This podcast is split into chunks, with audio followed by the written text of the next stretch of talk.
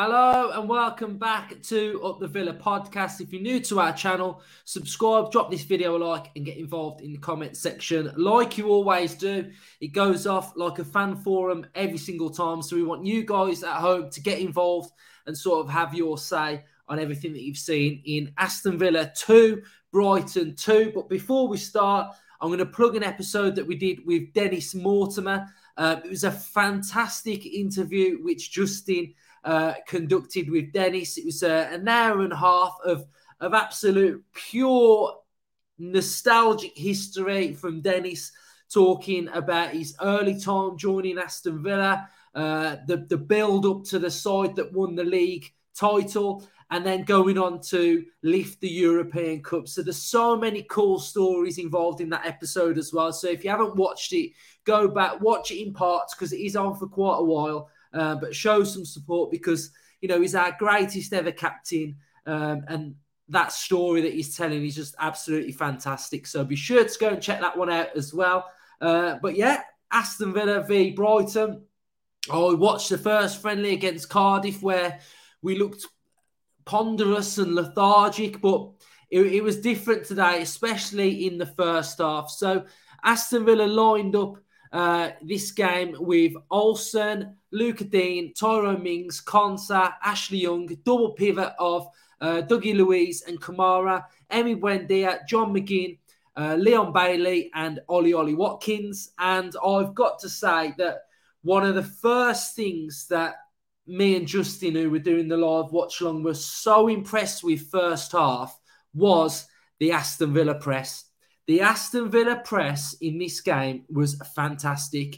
And if this is a sign of things to come, is that if this is what we've been working on in this off season, then bring it on because it was brilliant and it worked really, really well. Whenever Brighton had a goal kick, it was Villa straight onto the front foot, pressing, harassing, winning the ball back quickly. It was enabling us to turn and transition possession um, and then go on the attack ourselves. So for me, I was really, really impressed with it. Uh, and it looked something similar to this. As soon as it was on sort of the left hand side, Watkins would go, Buendia goes, Bailey goes, Luiz goes, and everything sort of shifted into this sort of shape as well. So it was really, really good. And they were really working in unison as well. They all knew their roles because one of the big things for the press is if one of them don't go, then it, it looks really, really bad. And they were all going at the same time, and it was just brilliant to see. And it's something that I haven't seen at Aston Villa for a very, very long time. So, like I say, if, if that's a sign of things to come, then I, am going to be very, very happy. Uh, first off, we, uh, we, played we played okay. It was a really competitive game. Both sides were having possession of the football. I would say first off, it was pretty even, really, with, with, possession of, of what I saw. So, you know, we went in at half time and it was nil nil. Um, second half, it sort of looked like Villa tired a little bit. Um, it, it, tired and, and the game was sort of petering out. Brighton came out the second half a little bit better. They looked like there was a little bit more zip with Brighton. Um, but I think around the 70, 70 70th minute mark, McGinn played uh, a lofty ball through for uh, Cameron Archer to run onto. Their defender sort of knocked it across the box. Keeper sort of missed it, and Danny Ings was there to sort of shimmy and took it away. And it's great to see Danny Ings getting some more goals as well. So, you know, his goal return recently has looked really, really up there. So if he can really kick on uh, when we're back properly in the Premier League, then if he can get goals tally around 10, 11, 12, you know, if he's starting to get in double figures, then then it looks, you know, it's a lot better. So we did start to make a few changes in the second half. Chambers, Augustinsson, Ings, Archer, Nakamba, Reiki, uh, and Kay Young came on as well to the field. Uh, then there was some real poor defending from Villa. Their first goal, we got cut through straight down the middle. Um, and I, I, felt like there was a little bit too much hesitation from Callum Chambers.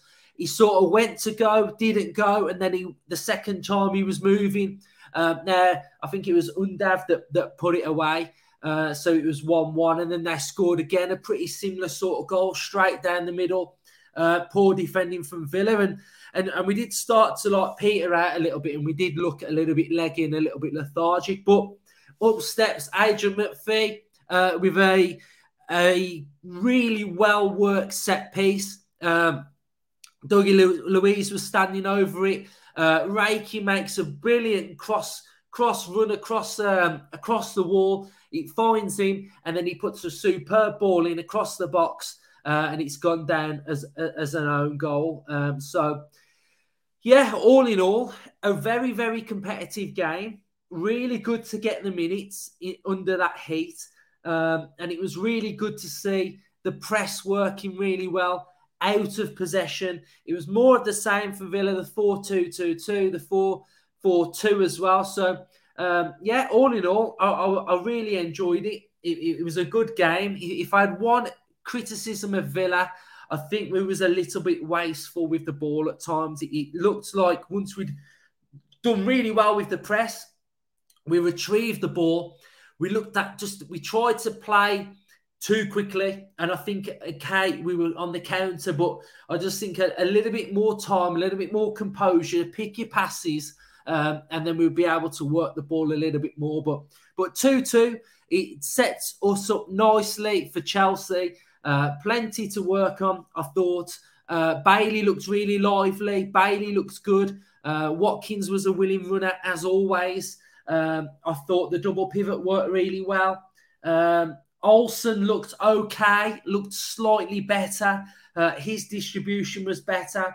Um, it was brilliant to see Lucas Digne again because he has been injured for, for a little bit as well, hasn't he? So good run out. Nice to see some of the youngsters coming on as well. Nice to see um, uh, Cameron Archer get some minutes as well. And great to see Danny Ings get a goal as well. So if you're new to the channel, subscribe, drop this video a like, and drop your thoughts in the comment section down below. We're going to do a live stream of England v France on Saturday night.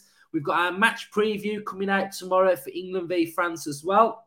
And then we'll be doing another watch along for Villa versus Chelsea on Sunday as well. So cheers for all the support. Up the Villa.